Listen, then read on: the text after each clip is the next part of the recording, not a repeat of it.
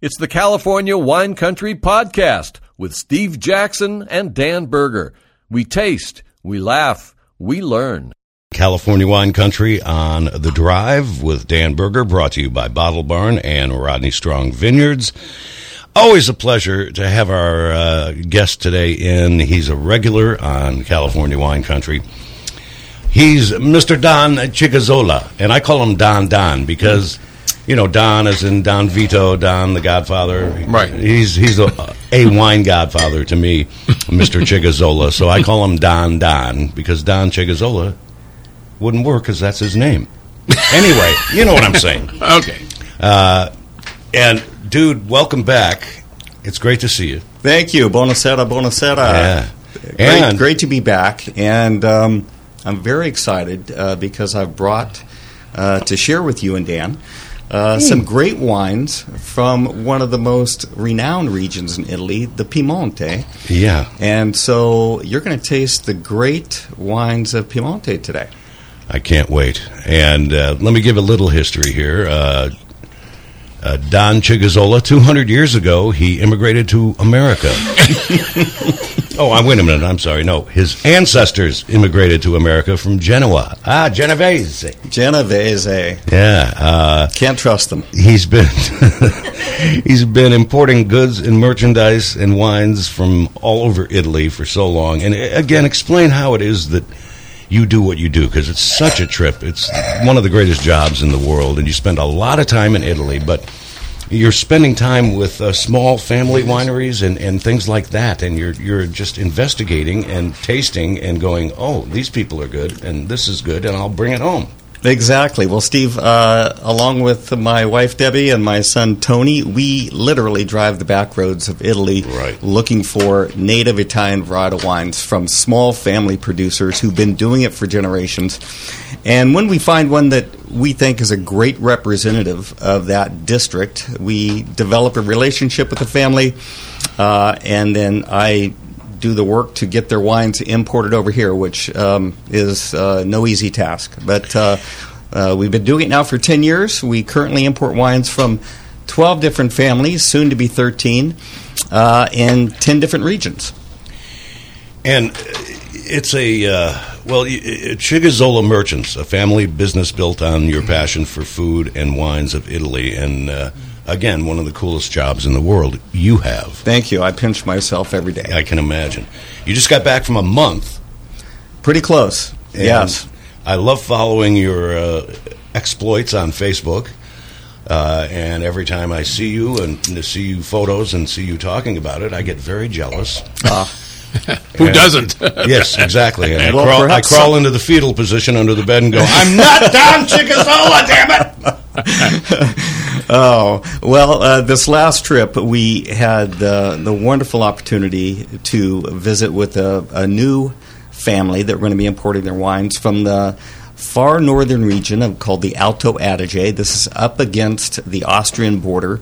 Right. Great climate for white wines. And so I was telling Dan before the show, I found this fabulous producer up there who. Um, uh, I hope to have their wines in, in country and in my warehouse here in Santa Rosa by the end of this year. But uh, they're producers of Riesling, Sylvaner, and uh, Kerner varietals, which aren't. I mean, Riesling is very well known here, but the Kerner and the Sylvaner not as well known. So definitely. Uh, it'll be fun for my wine club members to experience these wines because they're pretty hard to find here. But uh, yeah, that's what we do. Who didn't turn their phone off? Not that I care. Oops. Berger. My phone's off. Berger.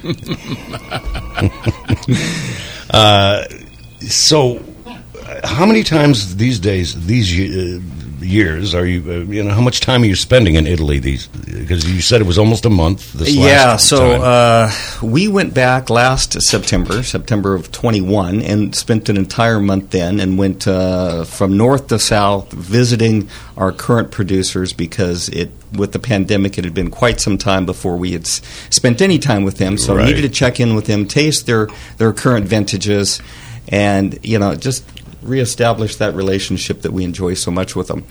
Uh, and then every year around, uh, I guess it's April now, uh, there is an international wine show in Verona, Italy called Vinitaly. Anybody in the wine business uh, knows uh, about this show. Uh, 6,000 producers uh, come to Wow. Verona and pour their wines, uh, trying to attract people like me, uh, importers who will buy their wine and and uh, import them into our country.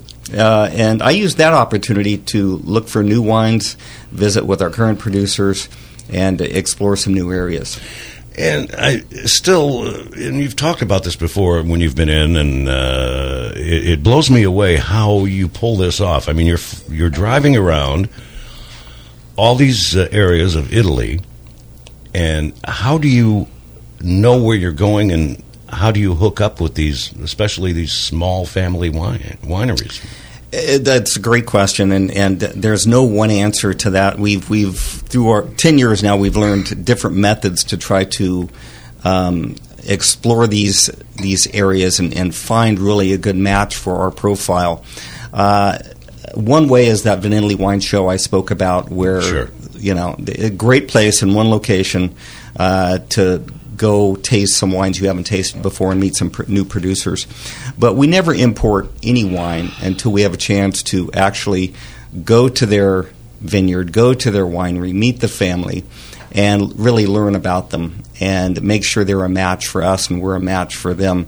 Uh, we're we're very very small importers, so we're not a match for everybody. There's lots of producers that you know millions of bottles that they're looking for the big national. Sure. that's not us Yeah.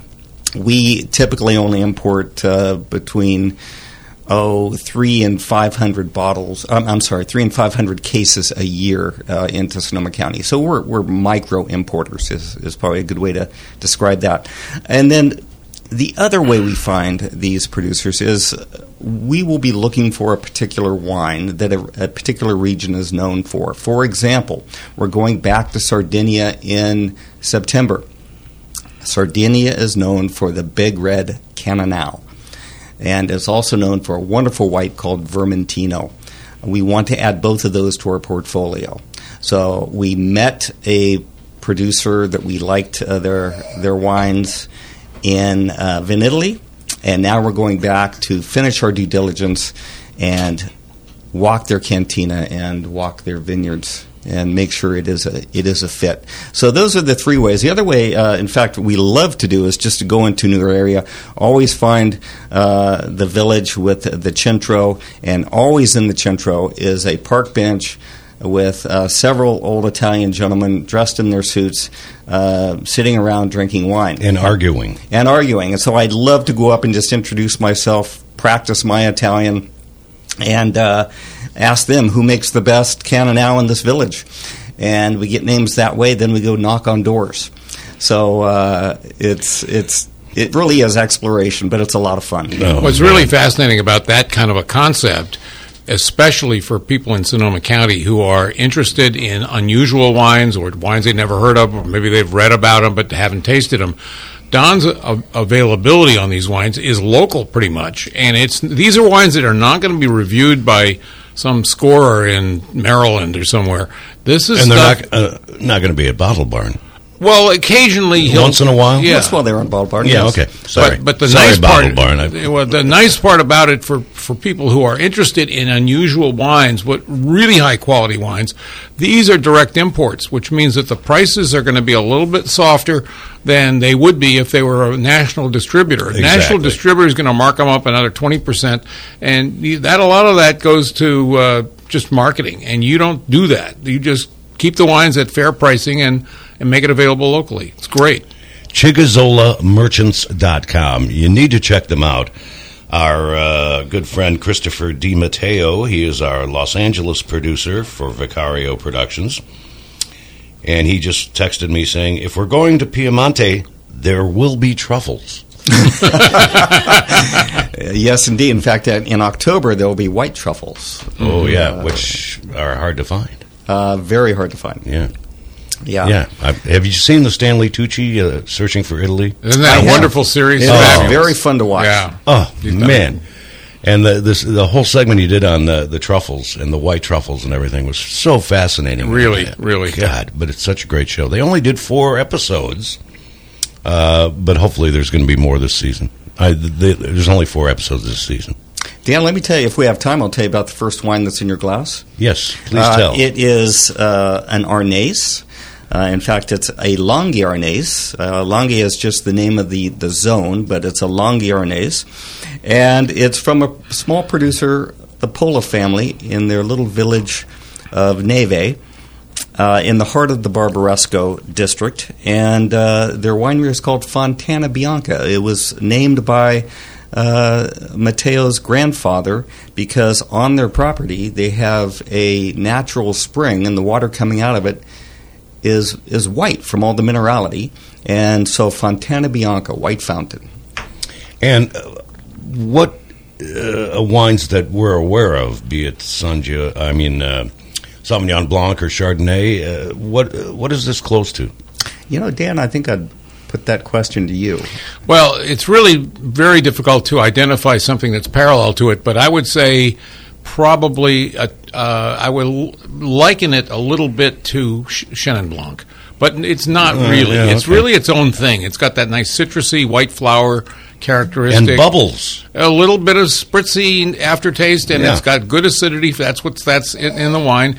And and the best part about this wine is it's it's soft and easy drinking, but there's plenty of acid to go with food. So you can drink it either on the patio or put it with some swordfish or something. It's really a delicious wine. Don Don. what would you uh, pair this with? Uh, uh, Debbie and I love to have this all by itself as an aperitivo, but we also like it with salads, with um, soups.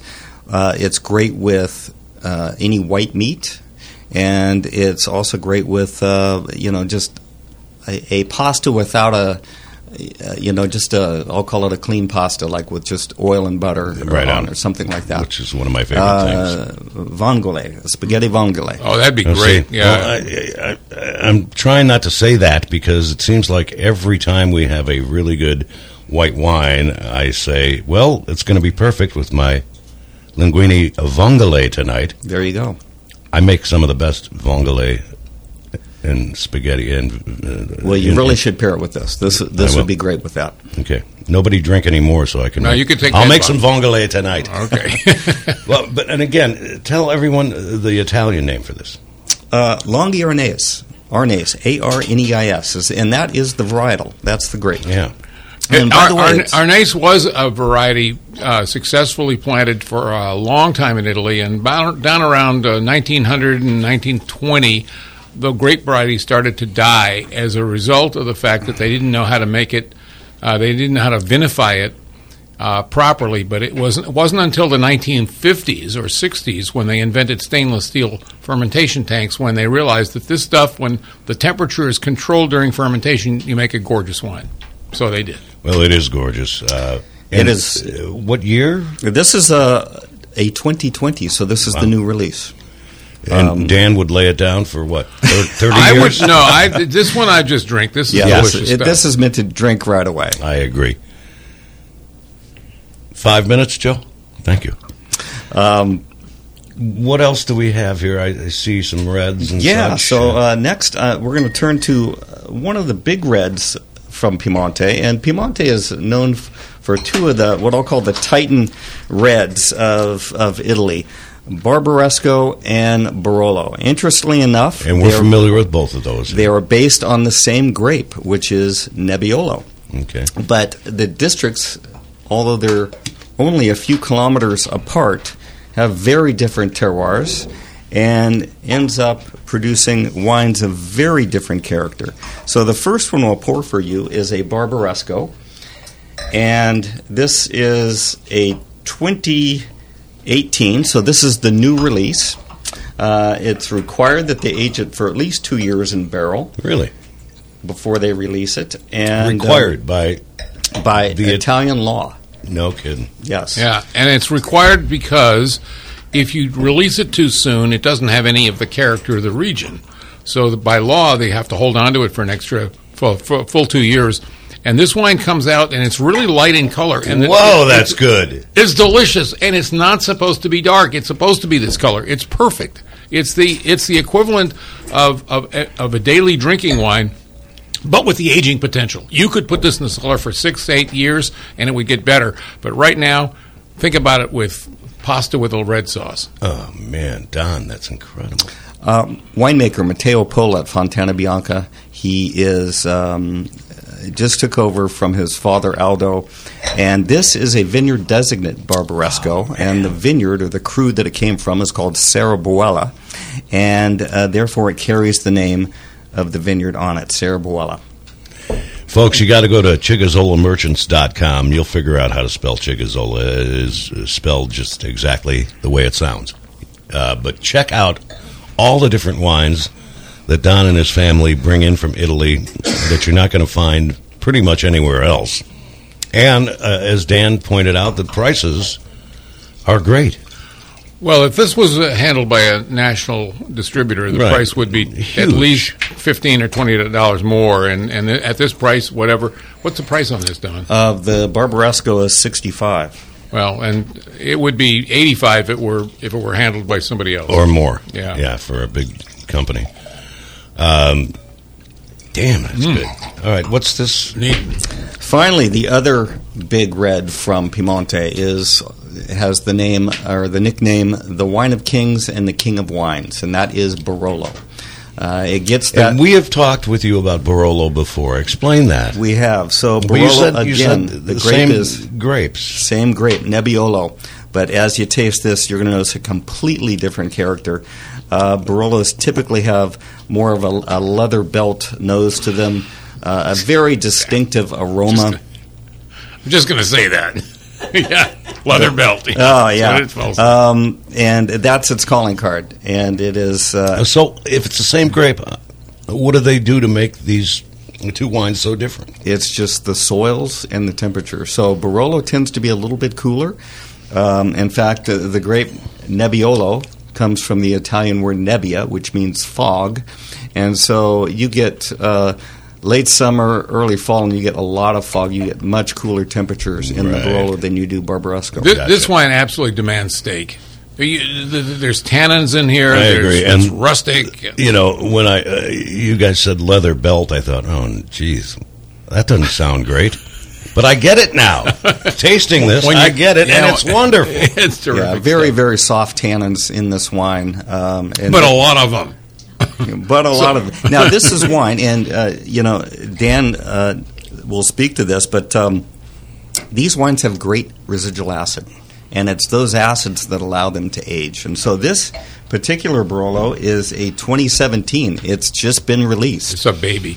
It's a baby. If you if if anybody wants to try a Barolo that has real character, this is the one to try. But be, open it up, maybe eight hours before you drink it, and pour it in in the decanter and let it sit for six or eight hours. Really? and then it will really show. Because right now it's just. When you pulled the cork on it five minutes ago, so it's- Well, no, I opened it up actually about an hour ago, but uh, that doesn't do much. no, no, but uh, Well, it's showing me a lot right now. That's so a I- gorgeous wine. It really is. And again, chigazolamerchants.com. You're not going to believe the wines they have available and uh, the whole story on what the Chigazola family does in Italy. Um, I don't know, Dan? I think what Don's doing is a good service for the American consumer, and uh, some of the a few of these wines are available nationally. But I think uh, eventually, you know, somebody has to discover them more than just Santa Rosa. Rodney Strong invites you to their newly renovated historic tasting room and their gorgeous outdoor terrace. It's a beautiful way to spend an afternoon sipping award winning Rodney Strong wines and all the great experiences that they have to offer. Of course, they are the premier live music winery destination in the North Bay.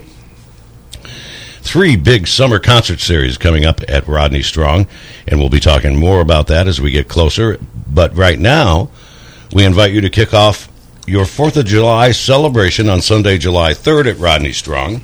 It's their Red, White, and Barbecue event. An amazing lineup of barbecue by the uh, folks at Kinsmoke of Healdsburg, and they are the best in the county. So bring the family, enjoy favorites like brisket, ribs, smoked chicken, and a lot more. You uh, can listen to live music from the band Hootenanny. They'll be playing a, a, a lot of classic rock, pop, and country.